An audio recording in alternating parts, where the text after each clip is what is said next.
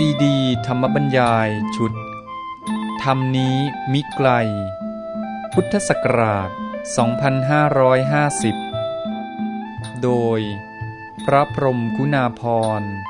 ปออประยุตโต วัดยาณเวศกวัน ตำบลบางกระทึก อำเภอสามพราน จังหวัดนครปฐม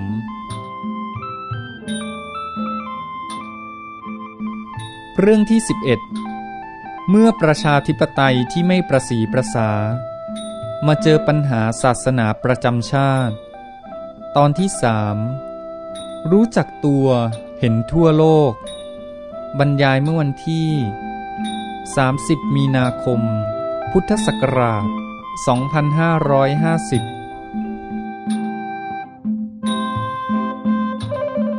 ในยุโรปเนี่ยเขาตั้งศาลเขาเรียกว่า Inquisition อแปลว่าศาลไต่สวนศรัทธาศาล Inquisition เนี่ยศาสนาจักรการอาจักรร่วมกันตั้งขึ้น แล้วก็กำจัดคนที่ไม่เชื่อหรือสงสัย เขาเรียกว่าละเมิดต่อพระศาสนา เช่นเกิดสงสัยในคัมภีร์ไบเบิลสงสัยเรื่องพระผู้เป็นเจ้า อย่างในกาลิเลโอที่ไปสอนว่าโลกหมุนรอบดวงอาทิตย์ ไม่ใช่โลกเป็นศูนย์กลางของจักรวาลเลยเนี่ย พอสอนอย่างนี้ท่านนั้นก็โดนเลย โดนจับขึ้นศาลละเมิดต่อพระศาสนาละเมิดต่อพระคัมภีร์ กาลิเลโอก็สารภาพทำนองว่าฉันผิดไปนะก็เลยรอดจากการประหารชีวิตถูกโทษ house arrest ถูกขังอยู่ในบ้านจนกระทั่งถึงแก่มรณกรรมไปนะกาลิเลโอก็เป็นตัวอย่างแต่หลายคนถูกเผาทั้งเป็น โดยเฉพาะพวกแม่มดนี่ตายกันไม่รู้กี่พันเลย โดยเผาทั้งเป็นนะ โจนออฟอาร์กก็ถูกเผาทั้งเป็น เคยได้ยินไหมโจนออฟอาร์กนั่นก็นี่แหละ โทษอย่างเดียวกันเนี่ยขนาดมีโปรเตสแตนต์แยกกันมาแล้ว โปรเตสแตนต์ก็เอาอีก ก็ลงโทษพวกคาทอลิก หรือพวกไม่เชื่ออย่างตนรุนแรง นี้พวกนี้มาอเมริกาใครเป็นใหญ่ในเมืองไหนก็จะบังคับพวกอื่นให้ต้องเชื่อต้องถือปฏิบัติตามหลักคำสอนแบบนิกายของตัวเอง ก็เป็นปัญหากันจนกระทั่งว่าตั้งอเมริกา ประกาศเอกราชแล้ว จะเอานิกายไหนก็ทะเลาะกัน อันนี้ก็เป็นเหตุหนึ่งที่ทำให้เขาต้อง separation of church and state แล้วไปอ่านคำของเจฟเฟอร์สันจะเห็นชัดว่ามันมีการพยายามที่ว่านิกายหนึ่ง หรือพวกนับถือนิกายหนึ่งเนี่ยจะไปบังคับให้พวกอื่นต้องนับถืออย่างตัวเอง เป็นการบังคับทางจิตใจอะไรเนี่ยแต่เจฟเฟอร์สันบอกถ้าฉันอยู่มีชีวิตฉันยอมไม่ได้ ปมมันอยู่แม้แต่ในความหมายที่ว่าหาเสรีภาพอะไรเนี่ย มันไม่ใช่ว่ามีขึ้นมาแบบเสรีภาพอย่างที่เราเข้าใจหรอก เรื่องมันลึกซึ้งต้องไปอ่านกันให้หมด เอาละ นี่เป็นภูมิหลังต่าง ๆ นี่เรามาดูของเราบ้างท่านจะเห็นว่ามันคนละทิศคนละทางไปเลย ก็อย่างที่บอกแล้วเนี่ย พระของเราเนี่ย เวลาจะมาบวชก็คือต้องสละมา สละบ้านเรือน สละทรัพย์สมบัติ สละฐานะตำแหน่ง โดยเฉพาะการเมืองนี่ ละมาแล้วกฎหมายไทยยังเอาประเพณีนี้มาใช้มาบัญญัติไว้อีก บอกว่าพระไม่มีสิทธิแม้แต่ไปลงคะแนนเสียงเลือกตั้งถูกไหมฮะเนี่ยประเทศไหนเขามีล่ะ ก็ตัวเองคนไทยน่าจะรู้ประเพณีนี้ทำไมเราจึงบัญญัติกฎหมายว่าพระไม่มีสิทธิลงคะแนนเสียงเลือกตั้ง ประเทศทั้งมุสลิมทั้งคริสต์อะไปบัญญัติเขาได้ที่ไหนอะไรอย่างนี้ใช่ไหมเขาเอาตาย เนี่ยเราก็ไม่เข้าใจ ก่อนที่คุณจะมาคิดเรื่องนี้คุณต้องเข้าใจเรื่องนี้ก่อน แล้วมองให้ชัดว่าอะไรต่ออะไรมันเป็นยังไง ด้วยเหตุผลยังไง แล้วจึงจะคิดถูกทางอ้าวทีนี้มาดูลึกลงไปประเพณีความสัมพันธ์ ระหว่างรัฐกับศาสนา ก็ยกตัวอย่างง่าย ๆ ถ้าจะมองเห็นชัดขึ้นมาเลย ผมก็เล่าเรื่องสมเด็จพระนารายมหาราช ซึ่งเป็นกษัตริย์ยิ่งใหญ่ได้เป็นมหาราช และก็ทรงอุปถัมภ์คุ้มครองพุทธศาสนามาก และก็ถึงกับว่าพระเจ้าหลุยที่ 14 ได้มีพระราชสารมาเชิญให้ทรงเปลี่ยนไปนับถือศาสนาคริสต์พระองค์ก็ได้ทรงตอบอย่างที่ว่าไปแล้วนะที่เคยยกมาให้ฟัง บอกว่าท่านใช้คำว่าอะไร โลกนี้สรรพสิ่งทั้งมนุษย์ ทั้งสิงสาราสัตว์อะไรทั้งหลายเนี่ยจะเป็นยังไงก็ แล้วแต่องค์พระผู้เป็นเจ้าจะบันดาลให้เป็นไป ถ้าหากว่าองค์พระผู้เป็นเจ้าจะต้องการให้องค์พระนารายมหาราชเป็นผู้นับถือคาทอลิกเมื่อใด พระองค์ก็จะทรงบันดาลให้เป็นเองเนี่ยมันกงการอะไรของพระเจ้าหลุยที่สิบสี่จะต้องมา ก็เรียกว่าสู่รู้ไม่เขาเรื่องกับพระผู้เป็นเจ้านั่นนะแต่พระองค์ไม่ได้ใช้คำแรงอย่างนี้นะแต่ว่าเป็นวิธีตอบที่ฉลาดอ้าวก็ศาสนาของคุณถืออย่างนี้ ฉันก็ตอบไปอย่างนี้ใช่ไหม ก็อะไรจังไรมันแล้วแต่พระผู้เป็นเจ้าบันดาล ก็ถ้าพระผู้เป็นเจ้าต้องการให้ฉันเป็นคาทอลิก พระผู้เป็นเจ้าก็บันดาลแล้ว ก็ตอนนี้แสดงว่าพระองค์ยังไม่ต้องการ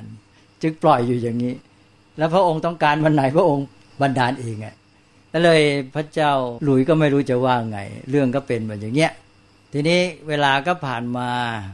จนกระทั่งถึงตอนจะสิ้นราชการพระนารายมหาราชก็ทรงประชวรหนัก ตอนนั้น ผู้บัญชาการกิจการของประเทศก็คือเจ้าพญาวิเชยน ซึ่งเป็นคนชาติกรีก แต่ว่าได้ติดต่อกับฝรั่งเศสมาก พวกคนไทย พวกขุนนางตอนนั้นก็ระแวงว่าเจ้าพญาวิเชยนนี่จะมีแผนกับฝรั่งเศสรู้กัน ถ้าสมเด็จพระนารายมหาราชสิ้นนี่ปั๊บเดี๋ยวจะต้องมีการเปลี่ยนเมืองไทยไป เข้าเป็นของฝรั่งเศส อะไรแต่อะไรจะเปลี่ยนหมด พระเพทราชาก็นำทัพ นำกองทหารมาล้อมวัง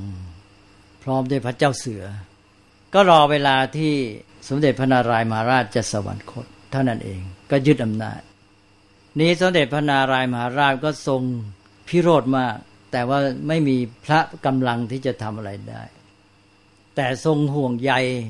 พวกอมาตย์ข้าราชบริพารผู้ใหญ่ ว่าเมื่อพระองค์สวรรคตไปแล้ว อมาตย์ข้าราชบริพารเหล่านั้น จะต้องถูกประหารชีวิตใช่ไหมเป็นธรรมดาเลยพอเปลี่ยนแผ่นดินใหม่นี่ พวกข้าราชการผู้ใหญ่ก็มีหวังถูกประหารชีวิต จะทำยังไงนี่แหละ ท่านจะเห็นประเพณีความสัมพันธ์ระหว่างพุทธศาสนากับบ้านเมืองแบบไทยเรานะ สมเด็จพระนารายมหาราชก็ส่งราชบุรุษไปนิมนต์สมเด็จสังฆราช ก็คงจะตรัสอธิบายไปเรียบร้อยแล้ว อมาตหรือว่าราชบุรุษคนนั้นก็ไปกราบทูลสมเด็จพระสังฆราช ว่าสมเด็จพระนารายมหาราช ทรงนิมนต์พระองค์พร้อมด้วยพระสงฆ์มาที่วัง สมเด็จพระสังฆราช ก็นำพระสงฆ์จำนวนหนึ่ง พอที่จะทำงานได้ มายังวังพอมาถึงวัง สมเด็จพระนารายมหาราชก็กล่าวคำถวายวัง แก่สมเด็จพระสังฆราชพร้อมทั้งคณะสงฆ์ ถวายวังให้เป็นสิทธิแก่คณะสงฆ์เป็นของพระศาสนา เสร็จแล้วสมเด็จพระสังฆราชก็นำพระสงฆ์ทำพิธีผูกสีมา ผูกสีมาเอาวังเป็นโบสถ์พอผูกสีมาเสร็จเอ้าอามาตคนไหนจะมีภัยบวชก็มาบวชกันก็บวชกันหมดนะบวชคนที่จะมีภัยนะบวชบวชเสร็จแล้วสมเด็จพระสังฆราชก็นำพระใหม่เหล่านี้เดินกลับวัด ทหารที่ล้อมไม่ไม่กล้าทำอะไรทำไม่ได้เนี่ยก็เป็นประเพณีกันอยู่ว่าข้าราชการแม้แต่เจ้าผู้ใดบวชไปแล้วก็พ้นราชภัยพ้นภัยบ้านเมือง บ้านเมืองไม่เข้าไปยุ่งด้วย แต่ในทำนองเดียวกันเมื่อท่านไปบวชแล้วเนี่ยท่านก็ไม่ยุ่งกับบ้านเมืองเหมือนกันเออนี่ของเรามันเป็นอย่างนี้ ของเรามา separation of church and state ในขณะที่เป็นศาสนาประจำชาติ ของเขาเป็นศาสนาประจำชาติก็คือการที่ต้องเข้ามานวลเนียนุงนางแย่งอำนาจกัน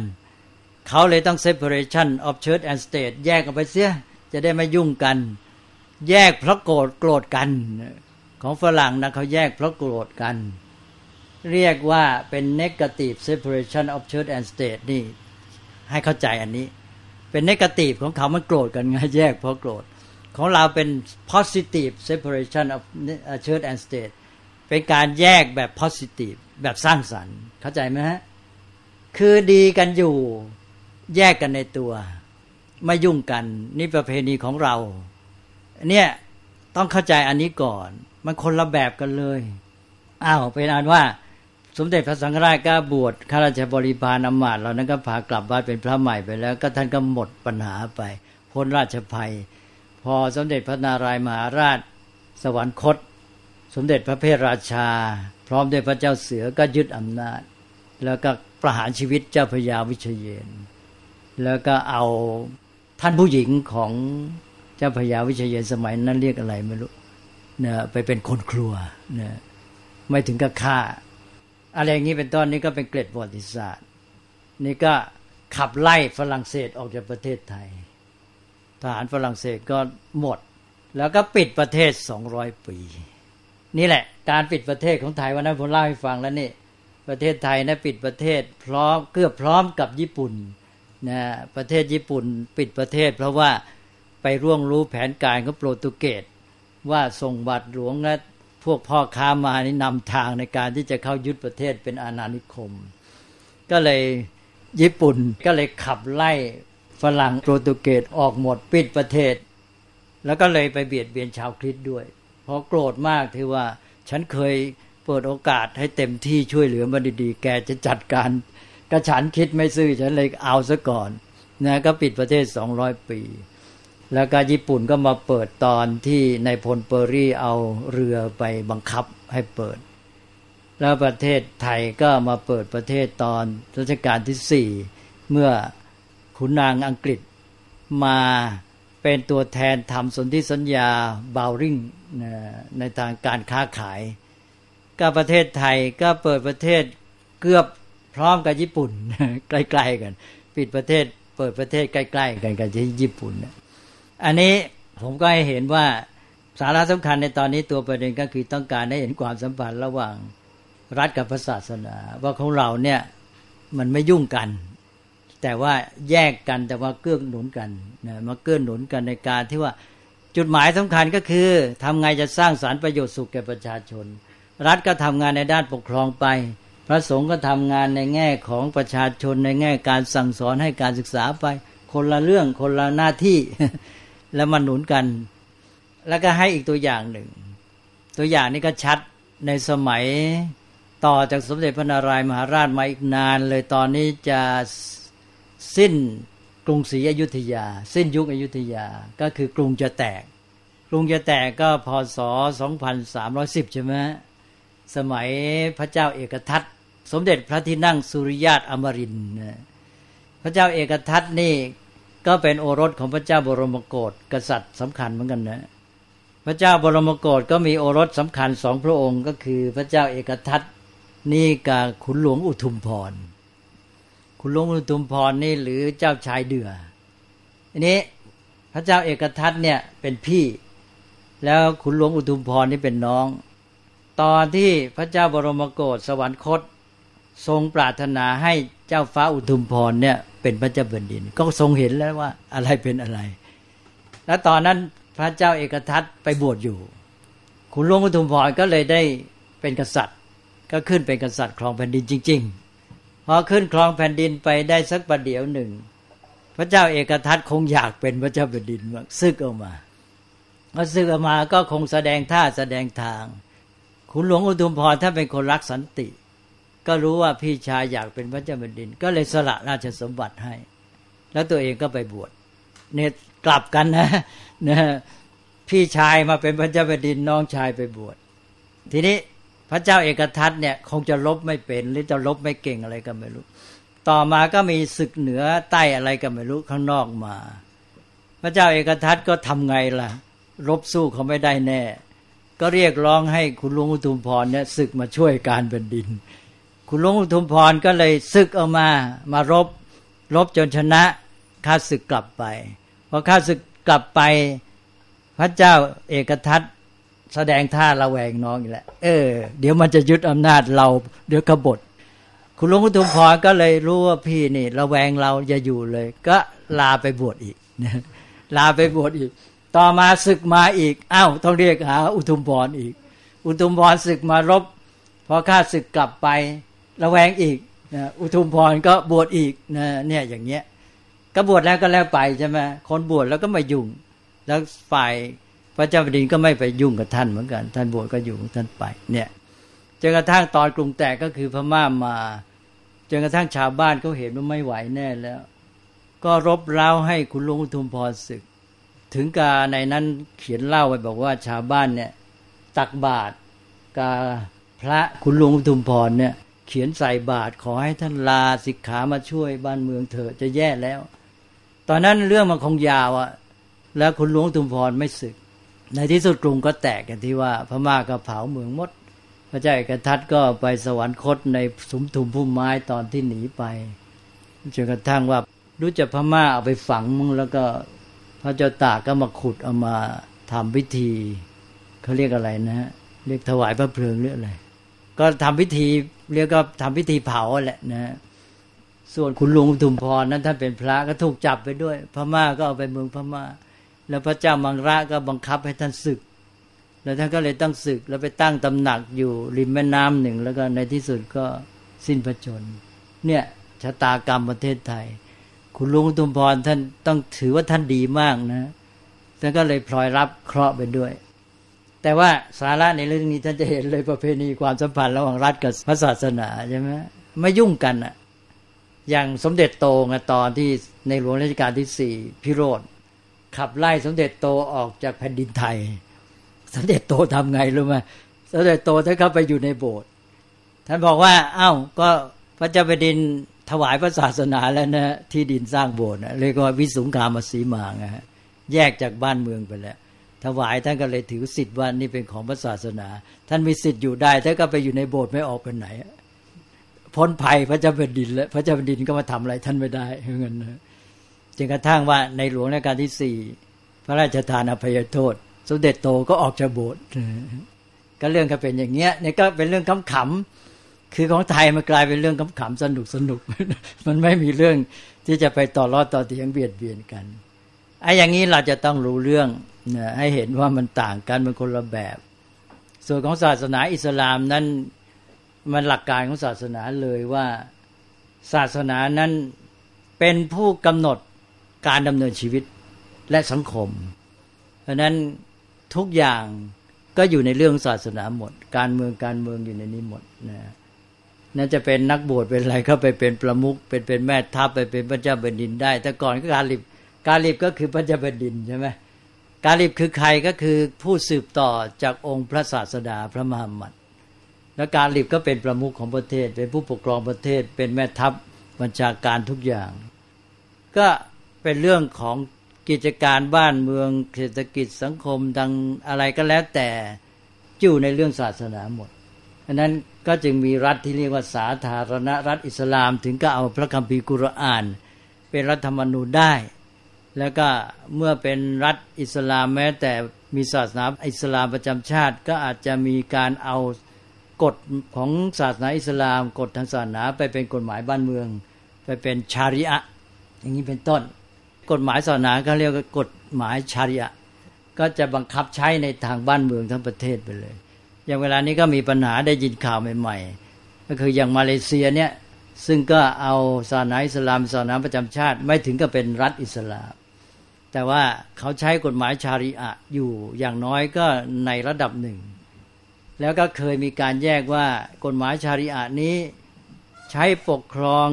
เฉพาะคนมุสลิม แต่คนที่สื่อศาสนาอื่นก็ไม่บังคับ และตอนนี้เขากำลังจะขยาย นี่เป็นข่าวใหม่นะฮะว่าจะขยายเอากฎหมายชาริอะได้ไปบังคับคนศาสนาอื่นด้วย เอาละสิทีนี้ ก็เกิดปัญหาเนี่ยกำลังเป็นข่าวใหม่อยู่ ซึ่งคนไทยก็ควรจะศึกษา เพราะว่าอันนี้เขาเอากฎหมายของศาสนาไปเป็นกฎหมายของรัฐ จุดหมายแน่นอนวัตถุประสงค์ของศาสนาอิสลามก็จะเป็นอย่างนั้น ถึงกับเป็นเหตุให้รบกันในระหว่างประเทศเดียวกัน ระหว่างคนมุสลิมด้วยกันอย่างที่ผมเคยเล่าแล้ว อาเจในอินโดนีเซีย พวกอาเจนี้ต้องการสถาปนารัฐอิสลาม ใช้กฎหมายอิสลาม แต่ว่ารัฐบาลกลางอินโดนีเซียไม่ต้องการยังต้องการเป็นประชาธิปไตยแบบเปิดกว้าง ที่ใช้กฎหมายแบบสมัยใหม่ ก็ถึงก็ต้องรบราคาฟันกันนะแล้วก็ถ้า แรงก็อย่างที่ว่าก็ต้องมีการกำหนดว่าจะต้องเชื่อถือปฏิบัติยังไง อย่างที่อเมริกาและยุโรปเคยพบมาแล้ว นี่ของเรานี่มันตรงกันข้าม เอาในแง่จะกำหนดให้ว่าจะต้องเชื่อถือปฏิบัติอย่างเงี้ยของเรามันสุดตรงตรงข้ามเลย เพราะให้เสรีภาพทีนี้ถ้าเราไม่มีไอ้ความเข้มแข็งในใจ ในการที่จะพยายามสอนพัฒนาคนเนี่ยมันไม่ไหว ของเรานี่ทั้งๆทที่พุทธศาสนาเนี่ยเป็นส่วนใหญ่ เราก็เปิดเสรีภาพจนกระทั่งว่า พุทธศาสนาเองนะตัวจะหาย พุทธศาสนานั้นหลักการมันเรียกได้ว่าแทบจะตรงข้ามกับไสยศาสตร์ แล้วเราก็ให้เสรีภาพที่ไสยศาสตร์เป็นต้น จะอยู่ยังไงก็ได้ใช่ไหมไม่เข้าไปเกี่ยวข้องกัน ถ้าเป็นในยุโรปก็คือต้องเผาทั้งเป็น เช่นแม่มดใช่ไหมเขาเผาทั้งเป็นเลยเขาไม่เอาไว้ แต่ของเราก็คือว่าก็เปิดโอกาสเต็มที่ ฉันก็สอนของฉันไป คุณก็สอนของ คุณไปทำไปเราก็เพียงแต่สอนประชาชนอย่าไปรับถืองมงายแล้วก็ว่าไป ก็ว่ากันโดยทางสติปัญญาได้คำสอนพัฒนามนุษย์ให้การศึกษา ซึ่งมีสิทธิ์ที่ควรจะต้องทำอย่างนั้น เวลาพูดเนี่ยไม่ต้องพูดก็ได้เต็มที่ มันถึงจะเป็นประชาธิปไตย ถ้าจะพูดเพื่อประโยชน์แก่เขาใช่ไหมให้ความรู้ให้การศึกษามันต้องพูดได้เต็มที่สิว่าไอการนับถืออย่างนี้มันไม่ถูกมันเสียหายเป็นโทษกับชีวิตสังคมอย่างไรก็ว่าไป นี้พระเองเมื่อไม่อ่อนใช่ไหมตัวเองไม่มีอำนาจไปทำอะไร แล้วก็ไม่มีหลักการที่จะไปแทรกแซงไสยศาสตร์นั่นแหละ กลับมีอำนาจครอบงำจนกระทั่งเวลานี้ พุทธศาสนาเนี่ยแทบจะถูกไสยศาสตร์ครอบงำเลย ถูกไหมประเทศไทยขนาดนี้ไสยศาสตร์เด่นกว่าพุทธศาสนา อีกหลักการพุทธศาสนานี่แทบจะหายเลย นี่ก็คือเสรีภาพแบบพุทธที่นักออกจะเลยเถิดไปหน่อย ถ้าเป็นฝรั่งมันบังคับเลยคุณต้องเชื่ออย่างนี้ต้องปฏิบัติอย่างนี้ ของเรามันไม่มีมันกลายเป็นว่าเปิดโอกาสจนกระทั่งว่าตัวเองเนี่ยจะตาย ตัวเองจะหมด พุทธศาสนาเนี่ยยอบยับจะไม่มีเหลือแล้วเหลือแต่ไสยศาสตร์ เดี๋ยวนี้คนรู้จักอะไรพุทธศาสนา เราไปถามสิครับชาวบ้าน ก็รู้จักแต่ไสยศาสตร์ รู้จักแต่เทวดาใช่ไหมเออก็หมดสิเนี่ย มันตรงกันข้าม นั้นอะไรแต่อะไรพวกนี้ไม่เข้าใจ คือพุทธศาสนามันไม่มีทางที่จะไปบังคับใคร หลักการมันไม่อำนวยให้ทำอยู่แล้วนี่เป็นแต่เพียงว่าเราจะต้องรู้จักพัฒนาคนของเรา แล้วก็ให้ไม่ประมาทมีความเข้มแข็งอยู่ในหลักการ โดยเฉพาะอย่างพระสงฆ์เนี่ยเพื่อจะได้มาให้การศึกษาประชาชนให้ถูกต้อง ซึ่งมันก็เป็นหลักการของประชาธิปไตย จะต้องพัฒนามนุษย์อย่างนั้น ถ้าในแง่นี้แล้วประชาธิปไตยกับพุทธศาสนาก็จะมาเกื้อหนุนซึ่งกันและกันได้ ทีนี้ถ้าหากว่าทางฝ่ายบ้านเมืองไม่เข้าใจเนี่ยมันจะเกิดปัญหาอะไรขึ้นมา ก็จัดการไม่ถูกก็มองไม่ออก ไปมองว่า เออ ศาสนาการรัฐ ถ้าเป็นศาสนาประจำชาติ มันจะเป็นอย่างรูปโลบอย่างนั้นอะไรเงี้ยนะ ทีนี้ก็จะจัดการปฏิบัติไม่ถูก ฝ่ายพระเนี่ยท่านเคว้งคว้างอยู่ อ่าอย่างปัจจุบันเนี่ยในแง่หนึ่งท่านก็ไม่มีสิทธิไปลงคะแนนเสียงเลือกตั้งนี้เป็นไปตามประเพณีความสัมพันธ์ระหว่างรัฐกับศาสนาในประเทศไทยที่นับถือพุทธศาสนา แล้วรัฐก็ไม่เหลียวแลอีก ในที่สุดพระจำนวนหนึ่งก็จะเกิดปฏิกิริยาในใจ ก็จะแสวงหาอำนาจการเมือง ซึ่งได้ยินแล้วนี่ตอนนี้ก็จะมีพระจำนวนหนึ่งที่ว่าทำไงจะต้องให้พระมีสิทธิเลือกตั้ง นี่ยิ่งรัฐไม่เข้าใจอีก ต่อไปพระเหล่านี้ท่านก็จะต้องหาทางว่าฉันจะต้องมีสิทธิการเมืองเมื่องั้นถูกมันรังแกไอ้รัฐประเทศนี้มันเอาเราแน่ใช่ไหมแน่ท่านก็จะต้องมองว่าท่านจะต้องหาทางมีสิทธิรับเลือกตั้งเป็นสมาชิก จะได้มีสิทธิมีเสียงในการเมืองบ้าง หลักการของศาสนาประเพณี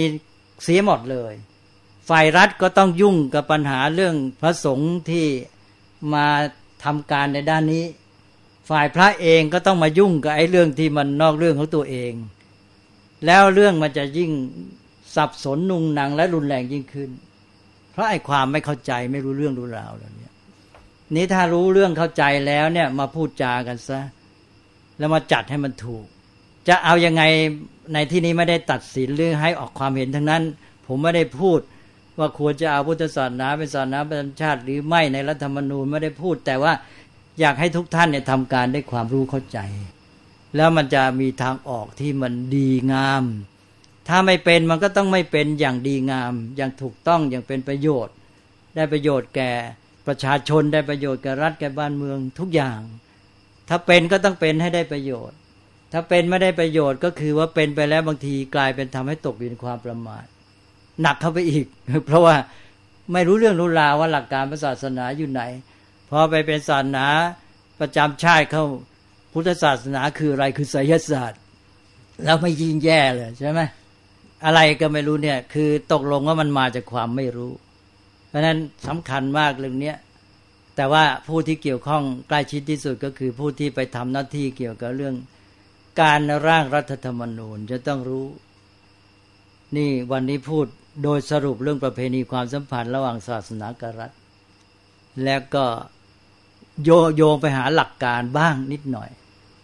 อย่างศาสนาอิสลามเนี่ยก็ไม่ต้องพูดถึงแล้ว อันนี้ก็เป็นหลักความจริง เพราะองค์พระศาสดาท่านตั้งศาสนาเราก็รู้กันอยู่แล้ว นอกจากเผยแผ่พระศาสนาแล้วงานภาระอย่างหนึ่งของท่านก็คือการรวมเผ่าต่างๆ พวกเผ่าอาหรับซาอุดีอาระเบีย อาระเบียตอนนั้นก็เรียกง่าย ๆ ว่าอาระเบีย อาระเบียก็มีพวกคนเนี่ยแตกเป็นเผ่าเล็กเผ่าน้อยมากมาย ท่านก็ต้องรวมเผ่า มีการรบ ราคาฟันยกทัพกันไปอะไรต่างๆ แม้แต่จะแค่ไปตั้งตัวท่านในเมืองมดินะท่านก็ต้องทำการรบราคาฟันทั้งในเมืองนั่นเองกับพวกในเมืองด้วยกัน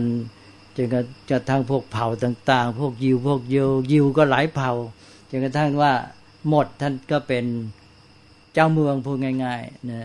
แล้วท่านก็ต้องมาจัดการกับเมกะอีก ก็รวมอาราเบียได้แล้ว แล้วท่านก็ต้อง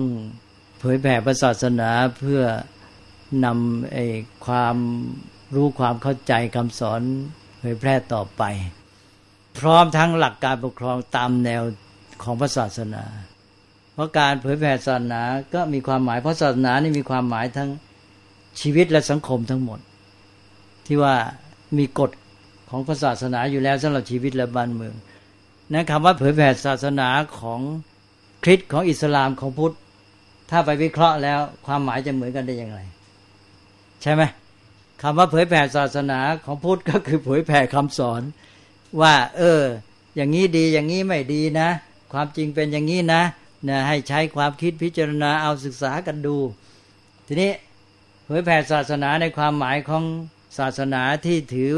เรื่องของการที่ต้องปกครองบ้านเมืองอย่างนี้อย่างนี้งี้อะไรเงี้ยอ้าวก็ต้องเผยแผ่การปกครองอย่างนี้ไปด้วยสิทางนั้นใช่ไหม อ่า มันก็เป็นธรรมดา ก็พูดกันตรงๆสิก็มันเป็นความรู้ ถ้าพูดผิดก็บอกกันว่า เออ พูดไม่ถูกนะเอาก็แก้ไขกัน ก็มันก็อยู่กันได้อย่างนี้มนุษย์มันต้องพูดกันได้ แล้วก็พูดความจริงได้ อย่าไปกลัวความรู้ อย่าไปเกลียดความรู้ แล้วก็อย่าไปรังแกกันเพราะความรู้ อย่าไปรังแกการข่มเหงกันเพราะความจริง และอันนี้เป็นหลักประชาธิปไตย นี่ประเทศไทยเดี๋ยวนี้ไม่กล้า กลัวความรู้ถ้าหนักเขาก็จะเกลียดความรู้ใช่ไหมก็จะอันตรายมาถึงตัวเองอันนี้มนมีอะไรจะตามกราบเรียนพระเดชพระคุณหลวงพ่อนะครับได้อ่านข่าวในเรื่องของการที่จะนำศาสนาพุทธเป็นศาสนาประจำชาติ ก็มีความเห็นที่แตกต่างกันออกไป แล้วก็ขณะนี้ก็มีเหตุการณ์อื่นด้วย ซึ่งมันอาจจะเกี่ยวพันกันในเรื่องของการเมือง เรื่องของปัญหา ในภาคใต้ แล้วก็เป็นช่วงเวลาที่ยังมีความขัดแย้งหลายอย่าง ก็อยากจะกลับเรียนพระเดชพระคุณหลวงพ่อว่าในเรื่องการที่จะเอาปัญหาเนี้ยหรือข้อถกเถียงเนี้ยขึ้นมาตัดสินการที่จะเอาศาสนาพุทธเป็นศาสนาประจำชาติ ในขณะนี้มันเป็นช่วงเวลาที่เหมาะสมหรือเปล่า ถูกกาลเทศะหรือเปล่า หรือว่ามันจะอาจจะทำให้คนเข้าใจผิดพลาด ซึ่งอาจจะโยงไปถึงเรื่องการเมืองการอะไร เนี่ยมันอาจมีความคาดเคลื่อนทำให้เกิดเป็นปัญหาในภายหลังต่อไป หรือว่าเราควรจะวางท่าทีต่อสิ่งเหล่านี้ยังไงอาจจะให้คำแนะนำกับผู้คนที่ถกเถียงกันขัดแย้งกันอยู่ คือมันเป็นความประจวบจะเรียกว่าบังเอิญเลยก็แล้ว แต่เกิดมาร่างรัฐธรรมนูญมาตอนที่สถานการณ์บ้านเมืองเป็นอย่างนี้ มันก็เลยกลายไปว่าพวกที่จะเรียกร้องให้ร่างให้บรรจุข้อความนี้ก็เลยหลีกเลี่ยงไม่ได้ เพราะว่าเดี๋ยวเขาร่างเสร็จแล้วจะว่าไงใช่ไหม มันมีโอกาสอยู่ตอนนี้เขาก็เลยเรียกร้องตอนนี้ แต่ทีนี้ว่าถ้าพูดไปในแง่สถานการณ์บ้านเมืองทั่วไป ถ้าโดยเปรียบเทียบแน่นละมันก็ดีสู้ตอนสงบไม่ได้ ตอนนี้มันมีปัญหาอื่น ซึ่งอย่างน้อยอาจจะถือโอกาสเอาจุดนั้นมาโยงเข้ากับเรื่องนี้ แล้วก็ เอาเป็นตัวกระตุ้นเป็นต้นเนี่ยมันก็เลยยิ่งเกิดปัญหาได้ แต่ทีนี้ว่าไม่ว่าจะยังไงเนี่ย เราก็หลบไม่ได้นะคือเราต้องยอมรับความจริงว่า สถานการณ์มันก็เป็นอย่างนี้ มันก็เป็นของมันตามเหตุปัจจัย และไอการร่างรัฐมนูญมันก็เกิดมีขึ้นตอนนี้ ก็เราก็เลือกไม่ได้ มันก็มีอย่างนี้ขึ้นมา เราไม่ได้เข้าไปร่วมเขาก็ต้องเอา เราก็เลยต้องบอกว่าต้องขอให้ทำด้วยความรู้ ถ้าทุกฝ่าย รับฟังการหาความรู้แล้วเนี่ยไอการคิดพิจารณามันจะดีขึ้น แล้วมันก็จะไปช่วยกันไปอ้างไปอธิบายกับพวกที่เข้ามาโต้แย้งขัดอะไรต่ออะไรได้ แล้วพาให้พวกนั้นนั้นปฏิบัติตัวให้ถูกด้วยไอ้พวกที่ค้านเองขออภัยท่านผู้ที่ค้านเองนะท่านผู้ที่ค้านเองก็จะได้มีแง่พิจารณามองปัญหาให้มันถูกนะจะได้ไม่มาเอาแต่โกรธกันนะถ้าว่าไปในแง่หนึ่งเนี่ย อันนี้พูดเป็นภายในนะ คือถ้าว่าไปว่าถ้าเอาพุทธศาสนาเป็นศาสนาประจำชาติ กลับเป็นประโยชน์กับศาสนาอื่น ๆ ก็สบายเลยสิ เพราะว่าเหมือนอย่างการสมัยก่อนเนี่ยเคยมีพวกนักเคลื่อนไหวแบบสมัยใหม่เนี่ยพูดออกมาบ้างเขียนไม่มั่งแสดงความไม่พอใจคณะสงฆ์พุทธศาสนา ว่าในเมืองไทยนี่ พุทธศาสนานี่ กลายเป็นพวกที่เหมือนกับว่าอยู่ใต้อำนาจรัฐ ต้องคอยตามใจรัฐ ไม่เหมือนอย่างฝรั่งนะเนี่ยท่านเหล่านี้กลับไปชอบ ชอบจริงไหมลองเป็นอย่างฝรั่งหรือไม่ชอบเนี่ยไปพูดแบบเนี้ยแบบว่าคล้ายๆว่าเห็นว่าฝรั่งเนี่ยเขาไม่ยอมต่อศาสขออภัยทางบัตรหลวงศาสนาจักรเขาไม่ยอมต่อบ้านเมืองใช่ไหมเขาจะค้านเต็มที่หรือการเมืองการเมืองอะไรเขาเข้ามายุ่งเต็มที่ ท่านพวกนี้เนี่ย เป็นคนสมัยใหม่ ก็บอกว่าเนี่ยดูสิคณะสงฆ์ไทยเราเนี่ย บ้านเมืองจะเอาไงกับปล่อย ไม่มีเสียงเลย ไม่ดูอย่างฝรั่งอย่างยุโรปเขาบาทหลวงเขานี่ต้องออกมาค้านบ้านเมืองทำอะไรไม่ถูกอะไรนั่นนะเออคล้ายๆจะชอบแบบนั้น ลองเป็นอย่างนั้นจริงสิตายเลยนะเนี่ยลองคิดดูสิ ตัวเองก็ไม่ไม่ได้พูดให้ตลอดสายให้พวกเราด้วยกันรู้ แต่นี้ของเราเองก็ต้องไม่ประมาทถ้าพระเราย่อหย่อนเกินไป ก็กลายเป็นว่าไปเอาอกเอาใจบ้านเมือง ที่ผ่านมานี่บางทีมันก็เลยเถิดเหมือนกัน คือคณะสงฆ์เราเหมือนกับว่าไม่มีกำลังของตัวเองก็เลยก็คอยตามใจบ้านเมือง เหมือนกับไปอยู่คล้ายๆ ใต้อำนาจไปซะนี้การไปศาสนาประจำชาติเนี่ยก็อย่างที่ว่าแหละถ้าไปโยงกับประเพณีความสัมพันธ์ ระหว่างรัฐกับศาสนาเนี่ย ถ้าเราไม่รู้หลักของตัวเอง ไม่จับหลัก ไม่ตั้งมั่นอยู่ในหลักให้ดีเนี่ย ก็มีทางเพียงพล้ำได้ จะไปอยู่ใต้อำนาจของรัฐไป แต่ว่าถ้าจัดให้พอดีเนี่ย มันก็ได้ประโยชน์ เหมือนอย่างที่เรื่องพระนเรศวรมหาราช อย่างเรื่องพระนารายมหาราชนี่ก็เป็นประโยชน์ใช่ไหมแล้วอย่างเรื่องพระนเรศวรมหาราชเนี่ยก็เวลาบ้านเมืองเกิดวิกฤต ทางพระก็เข้าไปช่วยแต่ช่วยในทางสันติ เวลาทางพระคณะสงฆ์เกิดปัญหา จะเรียกว่าวิกฤตทางบ้านเมืองก็มาช่วย เอายกตัวอย่างสมัยสมเด็จพระนารายมหาราช ตอนนั้นบ้านเมืองอุดมสมบูรณ์ บ้านเมืองก็อุปถัมภ์ทางพระสงฆ์ดีบทบวชกันมาก มีคนบวชดด้วยมุ่งอามิตร อยากจะเป็นอยู่เลี้ยงชีวิตอะไรก็เข้ามา นี้สมเด็จพระนารายมหาราชก็เลย ทรงทราบปัญหานี้ก็คงจะได้รับความขอร้องว่าร่วมมือกับคณะสงฆ์แก้ไขปัญหา พระองค์ก็จัดสอบจัดสอบพระ แบบเดียวกับสมัยคล้าย ๆ พระเจ้าอโศกคือคล้าย ๆว่า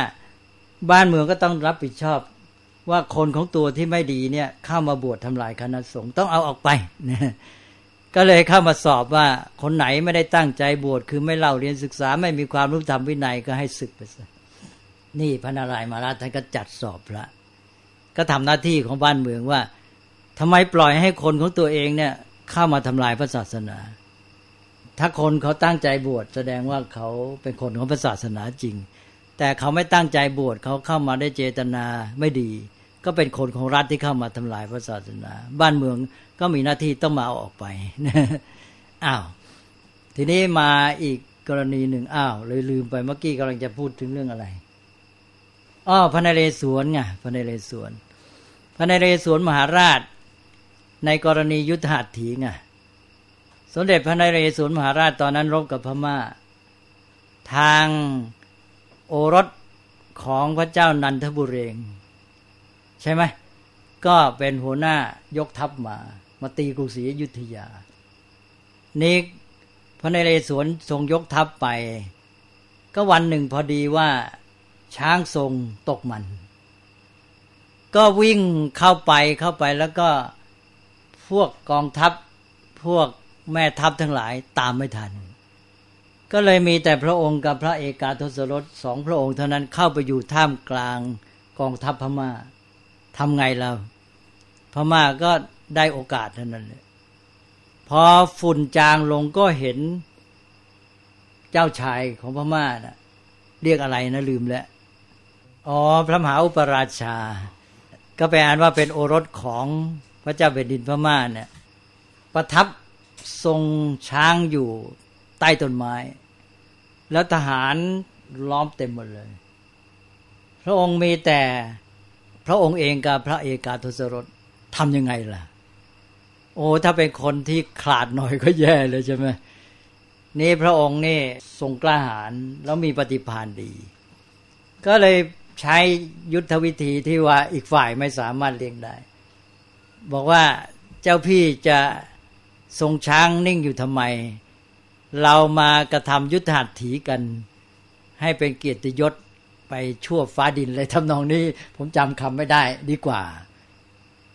เจ้าองค์นั้นท่านก็เลี่ยงไม่ได้สิจะมาท้าแบบนี้ ก็เลยต้องรบโดยวิธียุทธาที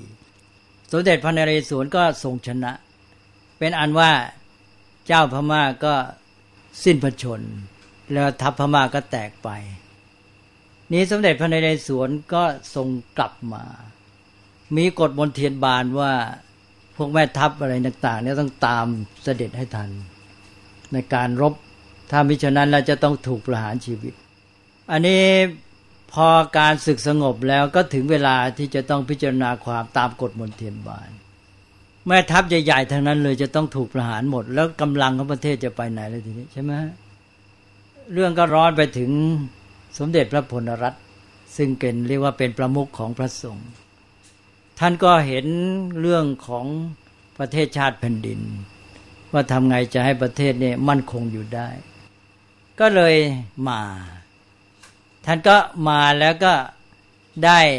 ถวายพระพร เวลาพูดกับพระเจ้าแผ่นดินพระใช้คำว่าถวายพระพร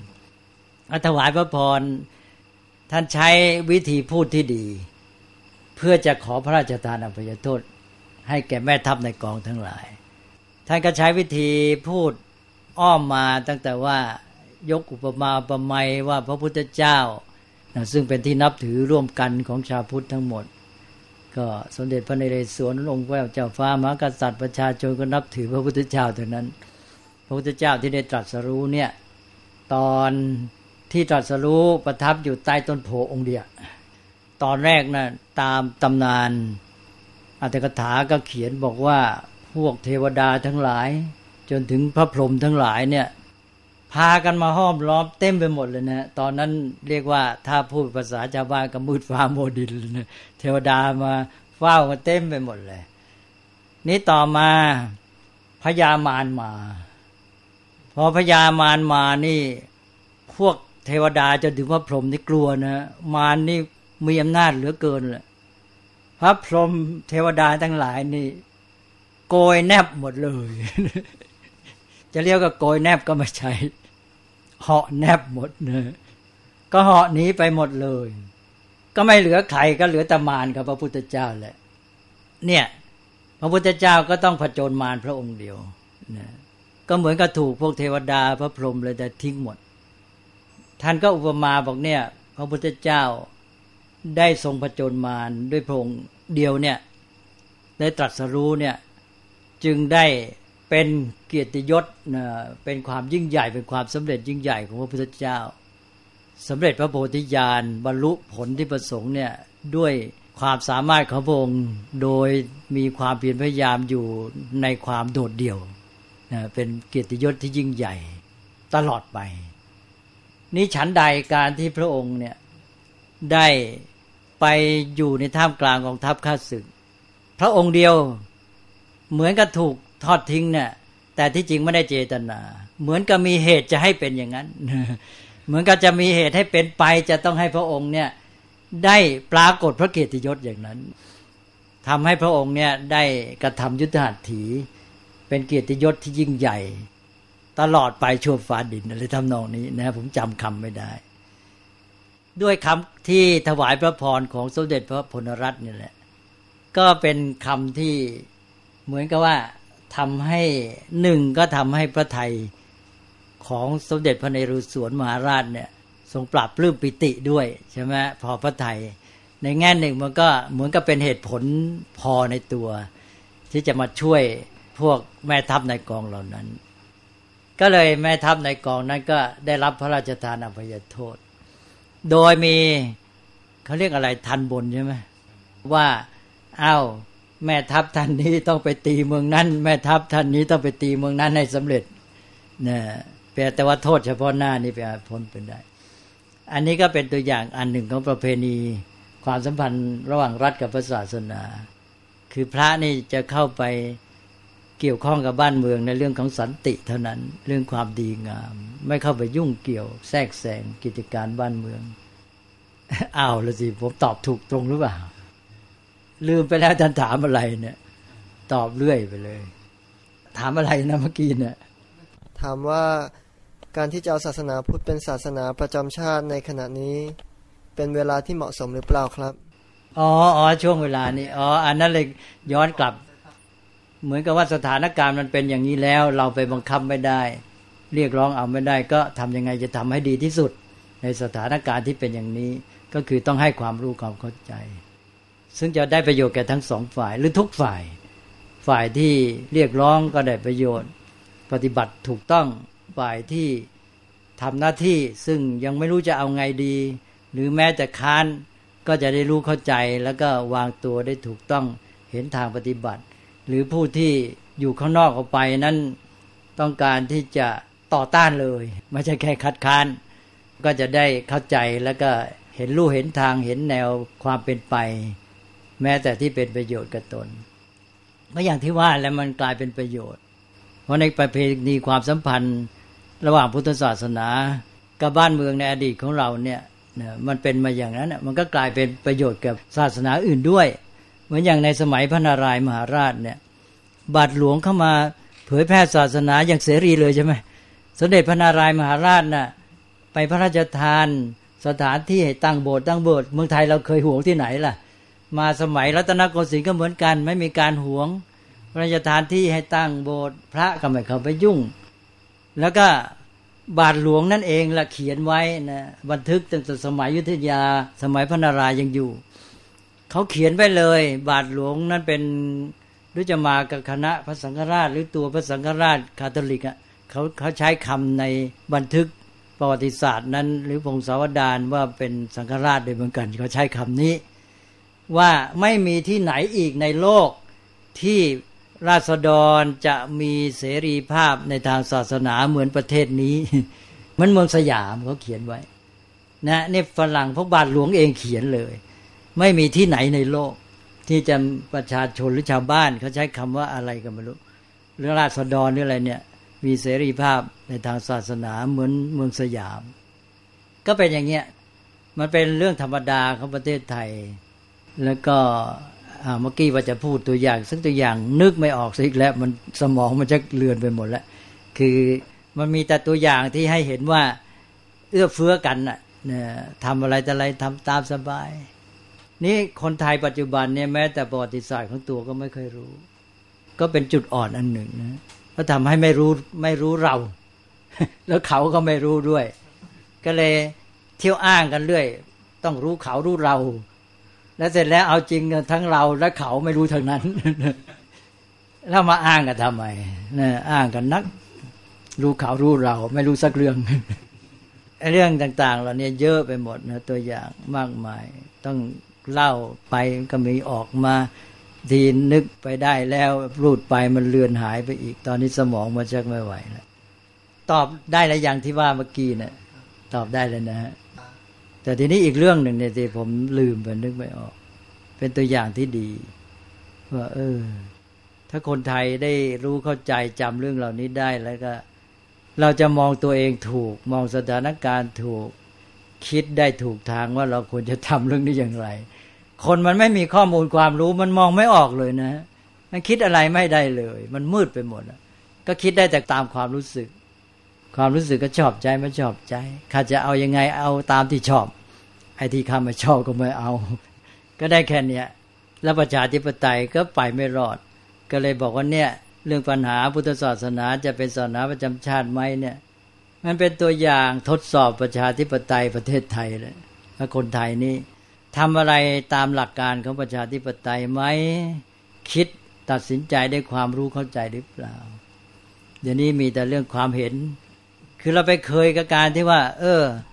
ให้แสดงประชามติ แสดงความคิดเห็นไอ้ลืมขั้นตอนก่อน แสดงความคิดเห็นก็คือว่าขั้นหาความรู้ไม่เอาใช่ไหมไปเอาขั้นแสดงความเห็น ประชาธิปไตยมันก็ขาดลอย มันลอยเลย มันลอยเคว้งคว้าง เพราะฐานมันหาย มันไม่ใช่มาลอยอยู่แค่แสดงความเห็นไอ้ก่อนที่จะออกมาเป็นความเห็นเนี่ย มันต้องมาเป็นตอนตอนฐานมันต้องมี อันนี้ฐานการหาความรู้มีความรู้มันไม่มี มันก็มีความเห็นลอยไปลอยมา ประชาธิปไตยก็เคว้งคว้างเลื่อนลอยอย่างนี้ก็ต้องพัฒนาประชาธิปไตยกันให้หนักหน่อย เห็นด้วยไหมครับ เห็นด้วยนะ ต้องพูดกันให้มากเรื่องนี้จะว่าเรารุนแรงก็ไม่ใช่อะ ก็ต้องพูดกันบาทหลวงที่เขียนว่าเมืองไทย